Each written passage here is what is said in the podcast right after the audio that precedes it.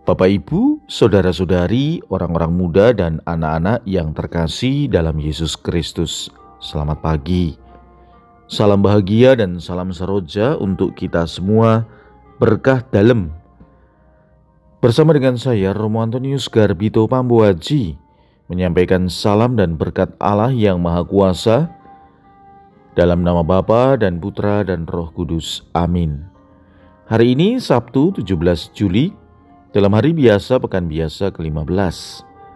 Bacaan pertama dalam liturgi hari ini diambil dari kitab Keluaran bab 12 ayat 37 sampai dengan 42. Bacaan Injil diambil dari Injil Matius bab 12 ayat 14 sampai dengan 21.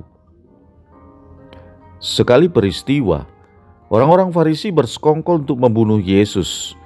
Tetapi Yesus tahu maksud mereka, lalu menyingkir dari sana. Banyak orang mengikuti Dia, dan Ia menyembuhkan mereka semua. Dengan keras, Ia melarang mereka memberitahukan siapa Dia, supaya genaplah sabda yang telah disampaikan oleh Nabi Yesaya. Lihatlah itu hambaku yang kupilih, yang kukasihi, yang kepadanya jiwaku berkenan Rohku akan kucurahkan atas dia dan ia akan memaklumkan hukum kepada sekalian bangsa. Ia tidak akan berbantah dan tidak akan berteriak. Suaranya tidak terdengar di jalan-jalan. Bulu yang patah terkulai tidak akan diputuskannya, dan sumbu yang pudar nyalanya tidak akan dipadamkannya, sampai ia menjadikan hukum itu menang. Kepadanya lah semua bangsa akan berharap. Demikianlah sabda Tuhan. Terpujilah Kristus.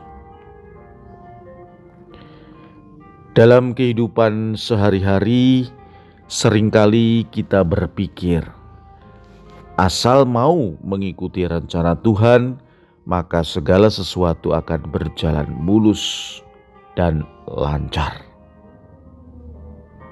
Seolah ini mengandung arti bahwa kalau kita percaya dan mengikuti Tuhan Yesus, maka akan selalu diberi jalan bebas hambatan agar rencananya dipenuhi dalam hidup kita. Tapi cara berpikir demikian adalah tidak tepat. Karena bukan demikian cara Tuhan bekerja dalam hidup kita. Mengenal dan mengetahui kehendaknya adalah sesuatu yang Tuhan inginkan tetapi untuk setia berjalan dalam rencananya adalah sebuah perjuangan yang terus-menerus kita upayakan. Yesus pun demikian.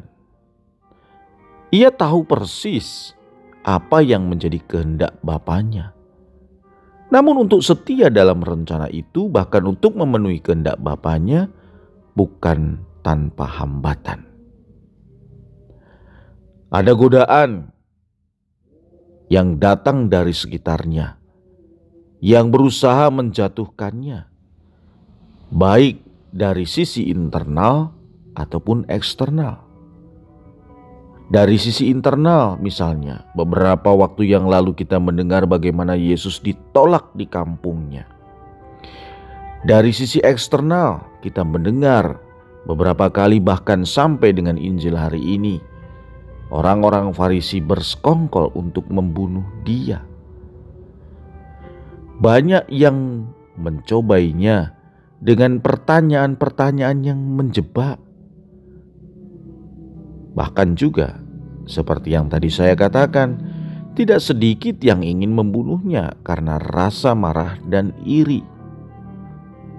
Nah, saudara-saudari, berjalan bersama Yesus dalam kehendak Bapa sekali lagi tidak mudah dan bukan merupakan jalan bebas hambatan. Namun yang paling penting adalah penyertaan Dia yang ajaib yang tidak didapatkan ketika kita berjalan sendiri.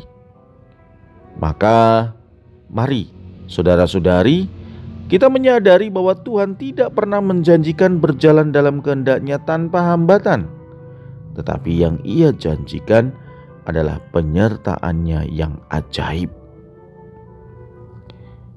Marilah kita berdoa. Allah Bapa Maha Kuasa, kedamaian sudah semakin kami rasakan ketika kami sungguh berjuang dan menyadari bahwa dalam kehidupan ini kami berusaha untuk tetap setia kepadamu. Berkat Allah yang Maha Kuasa, dalam nama Bapa dan Putra dan Roh Kudus. Amin.